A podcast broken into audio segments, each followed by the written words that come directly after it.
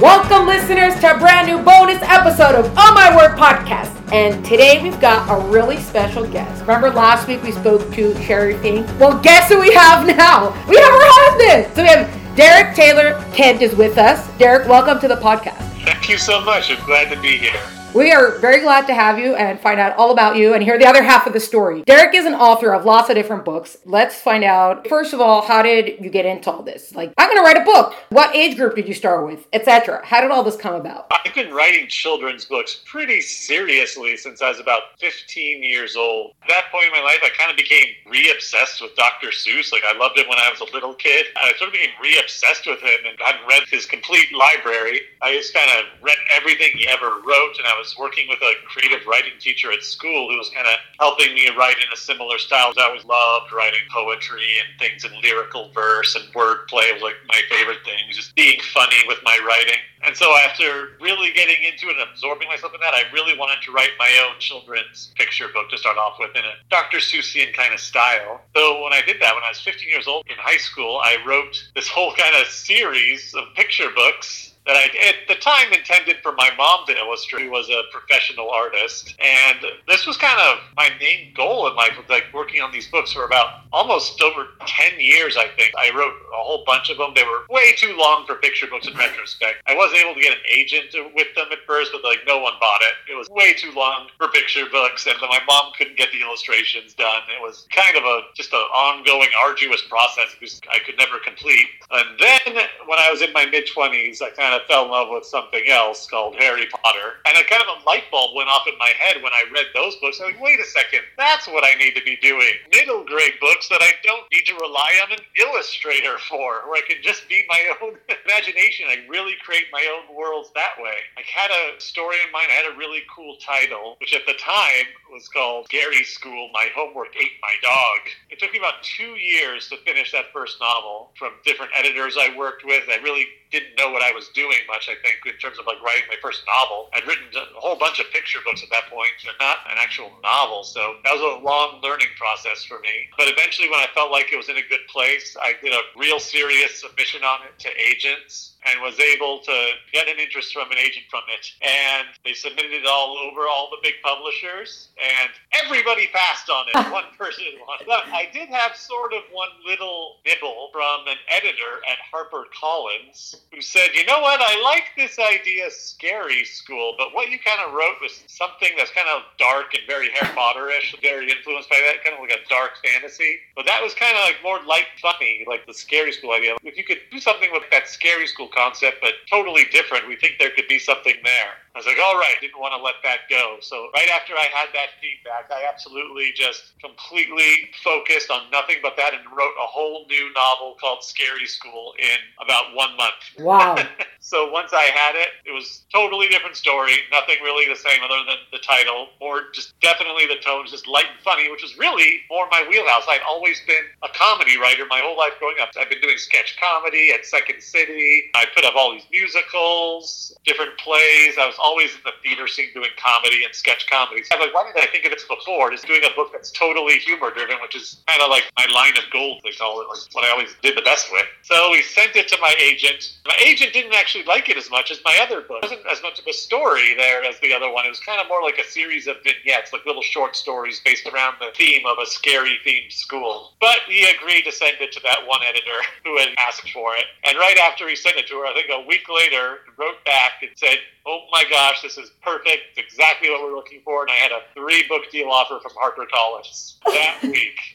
That is amazing. So that was about when I was almost thirty years old, working on this nonstop from when I was fifteen. Wow. So from there, yeah, things just kind of took off. I had a contract. I had to write books for them every year, new novels. They hired an amazing illustrator to do spot art on it. That took a good amount of time to do, but it was still like a long wait before the first book would come out. But I had a really nice advance, the biggest paycheck I'd ever seen for my writing. And then later on, my next book deal, I ended up doing a picture book called El Perro con Sombrero, based on my dog that I got around that time period. The Spanish for the dog in the hat, of course. And that ended up getting a bidding war, my first, between several publishers for that one. Wow. Then I was kind of known for being middle grade and doing picture books, especially uh, bilingual English-Spanish picture books. That's kind of how it got launched. And from there, it's been a whole other story, forming Whimsical World Publishing Company with Sherry, of course, and doing a whole nother chapter of my writing career. Follow-up questions of the first chapter of the writing career. At fifteen, that you started writing these picture books, it was more about just being inspired by Doctor Seuss and wanted to kind of imitate Doctor Seuss versus we must write picture books for all children, sort of, like it came more from that angle. Well, my biggest strength was always my imagination.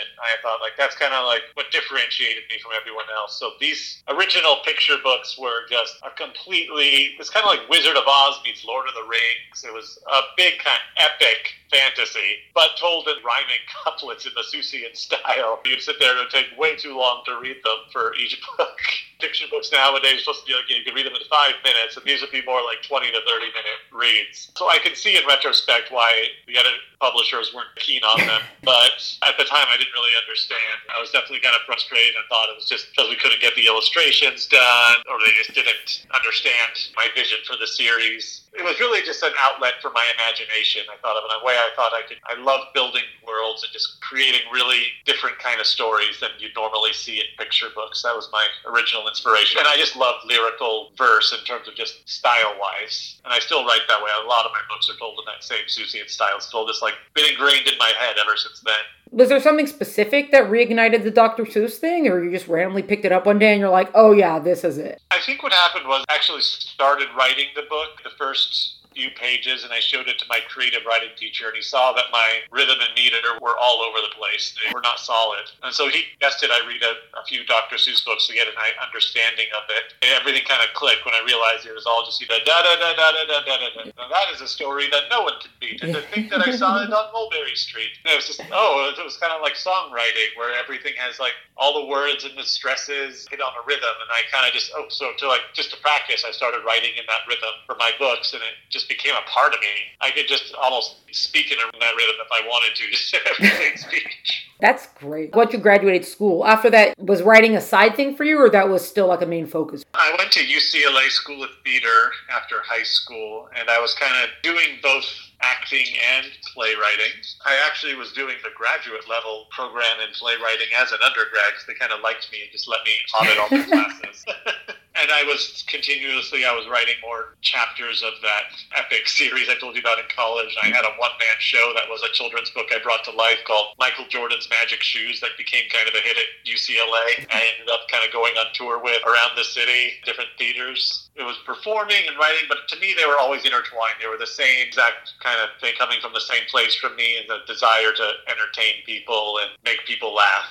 And then you got your agent, and then you did the Scary School thing that your agent didn't appreciate the first time around. But once you got your deals and stuff, your agent came around to it? Or, or was it like, I don't really get it, but I'm happy for you. You got a deal. Yeah, it was very uh, we felt irreverent in most books. Your standard A B C kind of story with a main character. It was kind of a whole bunch of characters, a whole bunch of stories. So it was definitely something different, I think, than they were used to. But I remember my biggest inspiration for that was one of my favorite book series I read as a kid, called Sideways Stories from Wayside School with Sashar. And those books actually are one of the first things that ignited a love in reading in me, because they were so funny. Like, books had never made me laugh like that before. And they were just a series of short stories about a weird school, a weird themed crazy school. I thought I could do that for a scary themed school. Well, and then apparently you did. Honestly, when you were describing it, I was going to ask, like, it sounds like those books. How funny. Well, there you go. Except you took it and you added in zombies and stuff. Put all the, like, paranormal creatures into it. Exactly. It's about a school where regular kids get to go to school with monster kids for the first time, like zombie kids, vampire kids, werewolf kids, and all the teachers are scary. T-Rexes or dragons who eat you if you don't follow the rules.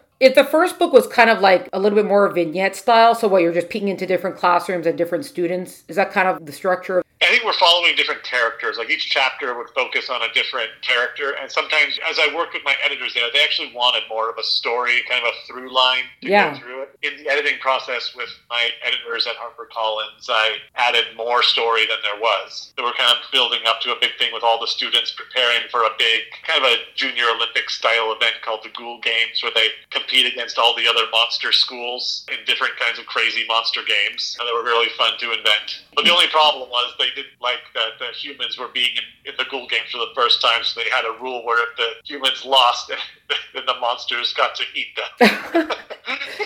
And he's laughing about these things. But the whole fun theme of the book is they get to become friends, and they all come together despite what everyone is telling them, that they get to know each other and end up becoming friends, so they don't want to eat each other. Okay, so the question is, you had two books that came after it. You're kind of following different characters. Your next two books, did it stick with one character, or was still a similar style of seeing different characters? It was following a group of main characters I had. There are about six main characters. We continue to follow, and we add in new characters each book, so also to kind of join in fun new characters each book. It's a little bit like an ensemble cast style. Yes. Very good. Going to the picture book, you said that was bilingual? Yes. So how did that even happen? Let's just also define it for people listening. Bilingual means what? Every word is translated, or some and some? What does that look like? You have the line in English on top and the same line in Spanish right underneath it. So you can read the book in both languages. Okay. We have three bilingual books so far. Wow. Yeah, it was just kind of a, a funny thing that came up one day where I was talking maybe about the cat in the hat, and a friend who spoke Spanish said, you know, and what's funny is that in Spanish, a dog version would be El Perro con Sombrero. So it's Spanish, the dog rhymes with dog in the hat, but in English, cat in the hat rhymes. We thought that was pretty funny. So I just had that thing. A lot of times, it's like a, a title like that will pop in my head. Same thing happened with Scary School. That title just popped in my head, Scary School, and kind of sparked an inspiration of what a whole story could be. And so El Perro con Sombrero, as soon as I heard it, I was like, that would be a fun book. Yeah. It's like cat in the hat, why not a dog in a hat? Then I, I got my dog, and kind of definitely served as a major inspiration for it, his mischievous ways. It's about a, a homeless dog who lives on the street, who doesn't have a family, but then a lucky sombrero lands on his head and turns his life around. He becomes a movie star dog, but he's still sad because he doesn't have a family. So it's kind of about having that choice between family and fame that people really responded to. And it was so successful. It's been by far been my most successful book uh, ever. Wow. It's, and I think since its release in two thousand fifteen, it's been the best-selling, I think, bilingual book on the market. And it has spawned a sequel that came out in two thousand nineteen, El Perro con Sombrero meets Los Gatos con Gelatos, The Cats with Ice Cream, and a, a crit book, Doggy Claws, Perro Noel. Did you write both languages, or someone else did the Spanish part? I studied Spanish in school. I could kind of come up with a rudimentary thing, and then I would have first language Spanish speakers read it and be like, oh no, fix a bunch of things. So I did have some help with the translators who made it kind of difficult because there's so many dialects, right? Right. It's Mexican Spanish or Spain Spanish or Central American Spanish. It's all very different. So you have to like really pick, the phrasing will be different, and having to like pick something that'll be very universal, which I wouldn't necessarily know. Well, what is considered the more universal Spanish? Is there one that's more universal? I don't think so. There is some basic things with that dialects. Like I was probably taught Spanish by someone with a more of a Mexican dialect. Mm-hmm. I don't know too much about it. Like the translators would look at it and be like, okay, this would be the most basic Spanish versus a, a dialect phrasing of this thing. Right. So they, luckily they handled that. Oh, yeah. But you basically did write the Spanish, but it just needed to be fixed, checked, et cetera, to make sure that you didn't like write something that was like, what does this even say? Yes, I wouldn't take credit for it because I'm sure they did a lot of changes. I'm not sure how much of what I wrote originally ended up in the final version. Well, yeah. When you had this idea for the picture book and you come to your agent and you're like, hey, I got a picture book now, was there any sort of reaction to you switching from middle grade over to picture book or doing something a slightly different style? Or was it just like, cool, let's just see who bites? I do think that they prefer that authors stick to one style because that's how you can really build an audience. For me, I just didn't interest me. Like I, I have to follow my inspiration. So I do stuff for all age groups. I've done baby board books, beginning counting books, to a whole bunch of picture books. I think I've done up uh, seven, eight, eight middle grade books now, ages that's you know, seven to twelve, and even the grown up books. I've had a, a puzzle mystery thriller for the grown up audience too. It's just I have to go with what I'm inspired to write with at a time. I just it's hard to actually sit down and have the motivation to write it if I'm not inspired. Yeah, that's so true. And like a puzzle mystery thriller thing sounds like a very different category. Because even your picture book and your middle grade, what we've heard so far, they still have comedic elements. So they're still kind of fun. But it doesn't sound like puzzle thriller could be fun, but like a different kind. It's not comedy fun. It's like a different kind of fun. Were you reading a lot of thrills at the time that it came up? As usual, I read something that really speaks to me and inspires me, and then I want to write something like it. So my middle grade was Harry Potter, and with my puzzle thriller, it was Ready Player One. And I'd also been really into the Dan Brown books. I just I thought they were a lot of fun. I liked those like conspiracy thrillers, but also adding in so much art history in mm-hmm. there. It's like it's really like that's the whole fun and games of those Dan Brown books, is actually learning about art history and architecture and somehow making it fun. Yeah. With Ready Player One, it was eighties pop culture. It's kind of creating a fun puzzle thriller based around eighties pop culture. I was reading like, man, what would I write about if I were to write a puzzle adventure novel based on like my biggest passion? Immediately came to me, which was Stanley Kubrick. I've been obsessed with filmmaker Stanley Kubrick since I was fourteen years old, and there was already so much cool symbolism and mystery and conspiracy theories around his movies already there. So I thought it'd be so fun to weave all of those into a fun story. The idea is that he created a hidden puzzles within his movies that are leading to a mysterious treasure that he seems to have left behind for the sharp viewers. So that one, I was lucky enough to actually speak with Ernest Cline a few times, the mm-hmm. writer of Ready Player One. I met him at a book signing and became a little bit of pen pal. I used to like write to him, asking him some things about it. And he actually recommended his editor to me, which was really nice of him. Yeah. And a passing on it. But I found another publisher, which is something, a new kind of thing we had, which was a, a hybrid publisher. That Kubrick's game was my first foray into hybrid publishing, where it's kind of a little bit similar to a traditional publisher, but also has a lot of elements of self-publishing to it also. But they've done a lot of great things, and they specialized in thrillers, so it ended up being a good match with them, called Evolves Publishing. So are you still doing each kind? You still send stuff to your agent, plus you've got Whimsical World stuff that you publish, plus hybrid publishing, or have you shifted your focus since then? Once Whimsical World took off, the hybrid publishing didn't make as much sense, because yes. the way it kind of works is, with a traditional publisher, the royalties might be lucky if they're ten percent on a book. So the hybrid publisher will give you around maybe seventy to eighty percent of the royalties, mm-hmm. but you don't get the advance that you would with a traditional publisher. So that's kind of the trade-off. With Whimsical World, I can publish it myself and still get the same, if not more, sales. With a hybrid publisher, for the books I write, for them, the thriller made a lot of sense with them because they had a whole library of thrillers that had a track record, and so thriller readers would go to them to see what books they publish next. For that genre, it made a lot of sense, but yeah. they don't really specialize in children's books, so it doesn't make a lot of sense to give them my children's books and give them a twenty percent of them when I can just get the same sales myself and keep the twenty percent. Yeah. Do you still also sometimes traditionally publish, or everything's now in the Whimsical World?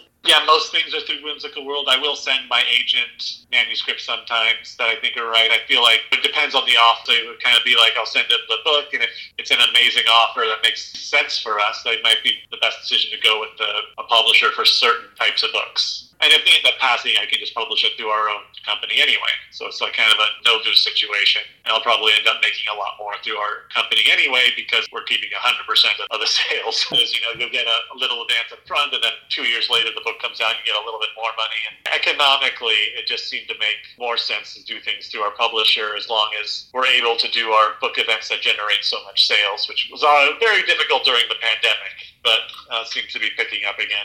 Yeah. Just to backtrack a second, you had said something originally that the Scary School, and then someone did spot art for that. So just to explain what that is for the listeners, what does that mean that someone did spot art for it? Spot art would be pen and ink, black and white drawings that you'll find in novels, because most of them is way too expensive to do full color illustrations in novel-like books. If you pick up any middle grade book, sometimes you'll see just random illustrations. It'll be like one or two illustrations per chapter, for instance, where it's just a pen and ink drawing. That would be spot art. And then there's graphic novels, which I'm, I had one just come out, my newest book, kind of similar to what would be like Wimpy Kid, Captain Underpants, where they're kind of hybrids between comic books and chapter books. You said that you switched over to novel and it was very different than a picture book, because you weren't necessarily, I want to say relying on, well, you didn't have to worry about the illustrations or people getting it right. But when you did see the first illustrations, this first kind of sketches for the art, was it just like, oh my goodness, they got it? Or was it just like, oh, I didn't think about this. This is really cool. for Scary School, they had one of the best artists in the entire world to do mm. the art for it, the cover art and the spot art, named Scott Fisher, and so I was blown away by wow. what he was able to do. I mean, I wanted to use him for all my next books, but he is way too expensive. He's so good. He's just incredible. So I was just kind of blown away by everything he did. I had very little need for input from me, other than maybe some like tweaks to characters the way I, I had imagined them, but very minor things, if anything. So he did all the Scary School books? He did one, two, and three, and then I did a fourth one, which I released through Whimsical World, which I did get a, a different illustrator for that. Not quite Scott's style, but something similar to it. I had a different cover artist and spot artist inside. You could tell it's a different style inside for sure. But they was able to get the, the look that the other illustrator created, they're able to match pretty well. Well, because you still want it to seem like it's the same series, so... Yeah, you still need to be able to recognize the characters. Like, that was the important thing. Exactly. Random question, only because you mentioned Stanley Kubrick. I don't want to say what your top three films are, but if he comes up in a conversation, what's the first three films you mention? two thousand one is my favorite movie ever. That would be number one for sure. Kind of his big three were my top favorites, or, you know, Doctor Strangelove and Clockwork Orange. Kind of my big three. But I also love The Shining. I even learned to appreciate Eyes Wide Shut the more I watched it. There's such great things to appreciate in all of them. Do you so, have favorites? I'm trying to remember everything that I've seen from him. And I don't know if I'm mixing up films that I think are his or not. Clockwork Orange, I know. The Space Odyssey one, I don't know if I ever watched it. Maybe I sat down to watch it and then I stopped, which I think is like heresy to anybody who's ever seen it. What do you mean you didn't finish the film? But I, I don't not, think I did. It's not too surprising. I don't call it an easy watch. It's, that's what I love about it, though. It's not like watching most movies where you're sitting down and being entertained. It's kind of like really forcing you to sit and intellectually interact with it and analyze it as you're going along in order to appreciate it. It's not passive viewing like most movies are. A lot of it's slow, quiet. It's like going to a museum and looking at a painting and having to like really examine it and think about how it's making you feel and what it's making you think about. It's a very different type of movie watching experience than almost any other movie they make nowadays. Because of that, it takes several times of viewing it before most people can start to pick up on things and start to appreciate it on a deeper level. That's what the kind of thing that I love about it. And got to see it on the big screen a couple times, which I think also helps. It's hard when it's so big and epic that seeing it on T V, it kind of makes it a little bit more difficult to watch. Well, maybe I would have had this prep. Kubrick's most recent films were The Shining, then Full Metal Jacket, then Eyes Wide Shut. Full Metal Jacket, yes, I saw that. Oh, I didn't realize that was him. I've seen more than I realized. Look at that. Yeah, a lot of people have seen, he directed Spartacus. That wasn't really his script. He just kind of was a director for hire on that one. I've seen Spartacus, yes. And Paths of Glory, Lolita. I'm just naming all of them. It's funny because when you pick up a book, the author's name is right there. You totally see what it is. Whether or not you remember the author name, whatever, but it's so evident. But you can watch a film and not have a clue of any of the people who are in the film. Even though they used to be very good about always showing names first, right now they don't necessarily do it. They kind of kick the names to the back. But it's like, oh, I didn't know that was him. Oh, hey, look at that. I guess it kind of fits your style also. It's like slightly odd. It gives it that uniqueness kind of. Yeah, I brought a lot of my vague humor sensibilities to the book. In a way, I kind of thought of it as a minor parody of Dan Brown books. In its essence, it's just such a silly concept of it being life-threatening stakes over this silly movie-themed treasure hunt. I thought I found a lot of humor in it. Okay, yeah, that is kind of funny. When you describe it like that, you're like, I have to prep for this book, so I have to go and watch all of his films now to make sure I get whatever scenes I want to reference down perfectly. It was a year and a half of solid full-time research before even starting to write the book. I have a massive binder that looks like it's as thick as a phone book. Research I did for this book that went into it, it was the most intense project I've ever done. Did you already kind of know where you were going to go with the book, or was just you had the general idea and then you're like, well, I better start watching these films to figure out what kind of mystery I could set up with it? What's cool is that I actually got to work with consultants on this book, people who create treasure hunts and puzzles for a living. These guys who do this thing called Fantastic Race, which are these massive citywide scavenger hunts in different cities all over America. And they also are hired by the movie studios when they need like cool puzzles and movies and things. things. Since I'm not like a puzzle designer myself, I really wanted to have that. I had to have them be amazing. So I actually worked with them to help create a lot of the puzzles in the books. Some of them I came up with myself and I worked with them on it to really perfect them. This one was kind of a collaboration, and they actually ended up becoming characters in the book itself, which was really cool. That is so cool. In the puzzle making process and collaborating with them, what's something that was like, oh, I didn't realize you have to do this when you're building a puzzle? Was there something like that that came up? Hmm. It was a long time ago. I wrote this back in two thousand sixteen. Oh, yeah. Many moons ago. I, I will have to think back. What was great is the main guy I was working with on it was just as big a Kubrick fanatic as me. We were just speaking the same language the entire time, and he found things in the movies I never would have thought to look. I had kind of a roadmap that I gave him that we needed to follow to get from point A to point B, and I was trying to uncover certain long-standing mysteries and give explanations about some of the things that people have been arguing about about his movie forever, about what different things mean. And we were able to just come up with all the most amazing thing that fit together, like the most perfect puzzle. It was incredible. And he would see a little detail in a movie that solved a puzzle that I never would have seen, like that connected one movie to another one. And I was like, oh my God, I was just mind blown is the biggest understatement of the year. Wow. Um, and what's amazing is, even more so than a regular book, it's gotten the most notoriety as an audio book. Jonathan Frakes ended up narrating the book, and Yvette Nicole Brown played a character as well for the audiobook.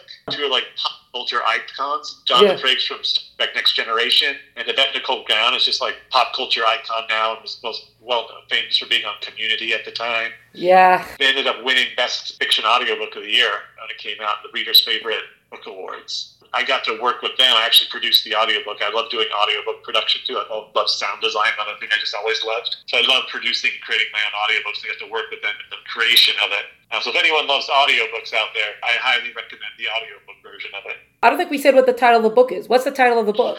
Kubrick's Game. Oh, there you go. I never even thought about that, that obviously there's people who design puzzles, like obviously. Mm-hmm.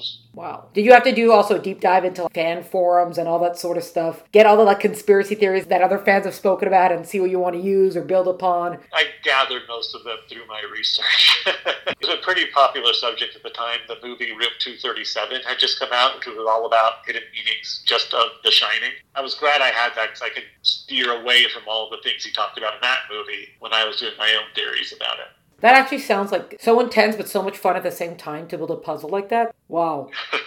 Well, just because, I mean, just for a couple minutes, let's just do, in case anybody, for some reason, hasn't listened to the interview we did with Sherry, just a little recap a little bit about what Whimsical World is and a line or two about how that started, just to describe that, what a lot of your work is now. So I met Sherry at a school visit we both were invited to by a, a co-author, a friend who was also an author that we shared. Uh, so we met uh, kind of in our element, just as two authors at this school, uh, doing shows for the kids and then doing book signings afterwards. Uh, and then through several fortuitous meetups later at the Orange County Children's Book Festival and at San Diego Comic-Con, a few months after that, we started dating.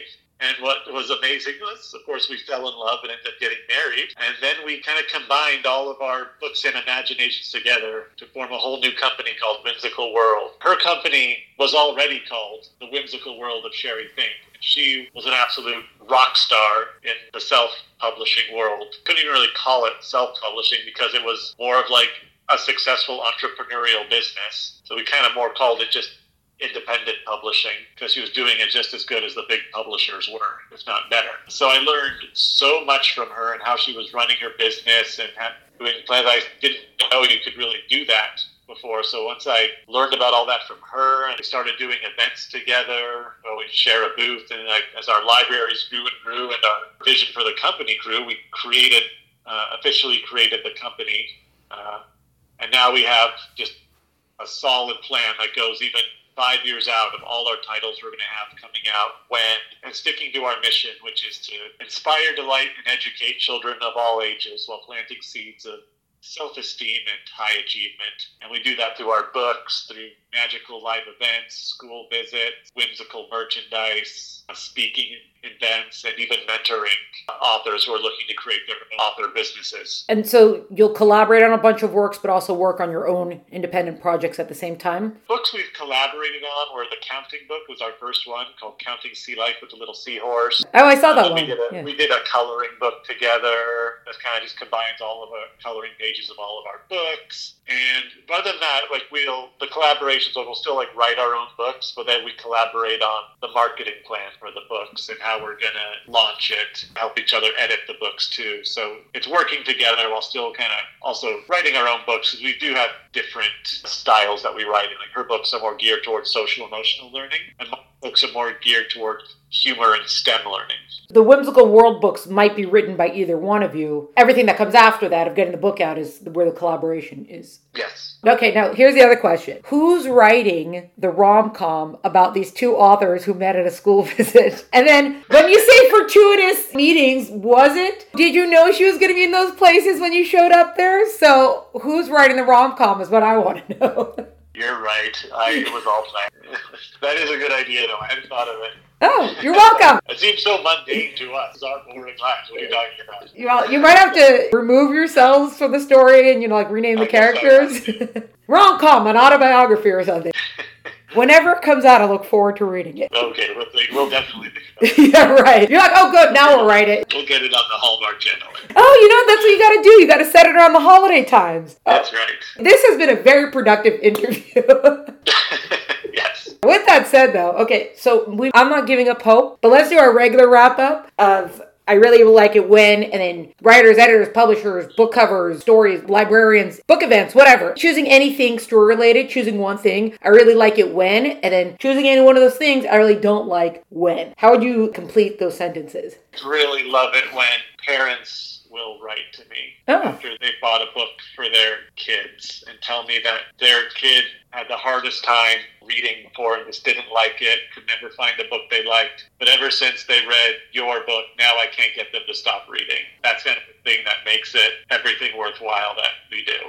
I feel like what I love the most about what I do is when I get to read letters or emails like that, or how I hear about how it inspired like, the kid to write, become an author themselves, and now they've written their own book because they wanted to become be a storyteller or have a write a scary book like mine. Those are the best things about it, I think. Yeah, that's great. Uh, what don't I like? Boy, I don't like when I discover I made a mistake in one of my books and I didn't catch it during the editing process. Yes! Why does that happen? That happened a lot. Like in my book, Doggy Claws, I remember there's a page you'll find on there where the dog just doesn't have a tail. No stranger forgot to put it in. And it's like, it bothers me every time I see it now. In the chapter book, you can definitely find some typos and they will drive me insane. And I have to like go back and remember that for when we do the second printing comes down, we go back and fix it before the next printing. In the counting book, we're teaching kids how to count, literally. It's like they have to count thirteen seals, and there were literally twelve seals on the page. Like, we messed up job number one here. We didn't catch the illustrator. Forgot to put in one of the seals. And we have to go back. We literally had to print out a thousand stickers of the seal, and every single book we had to go in and put the sticker on it so it, it, the numbers matched the oh. words. What's that? When did you see that the seal was missing? Did someone tell you that? That you, you already started selling yeah, it? Yeah, someone had to tell us. Like a parent had to write to us and be like, you know, you can't find that thirteenth seal. And we're like, no, it already doesn't print it. It was like, con one around here, going getting all of our books, all thousands of the books we did our first printing on, and getting these stickers made quickly before the next book event so we didn't mess up. Wow. Get more angry letters. I'm glad you're laughing about it now. I'm glad at least for a picture book you could put a colored sticker on it. You can't necessarily yeah. do that for... Uh... Lesson learned. It shows you how detail-oriented you have to be in the editing process, because it is real easy for those things to happen. Yeah. Well, you probably also looked at the book four thousand times before it went out also, and it's like it still happens. Yeah, the problem is when you're going back and forth in the illustrations and giving notes, they're working with different files each time and moving things around. So, like, it may have been there in one iteration, and the next iteration is gone, and you don't expect to look for it again. Like, the first time it was there, the second time it's gone. Stressful time in the process when you're doing these illustrations, because things like that you approved before, something changed the next time without you knowing. Those are the words to the wise that we'll end off with. Derek, thank you so much for joining me today. It's been a lot of fun speaking with you.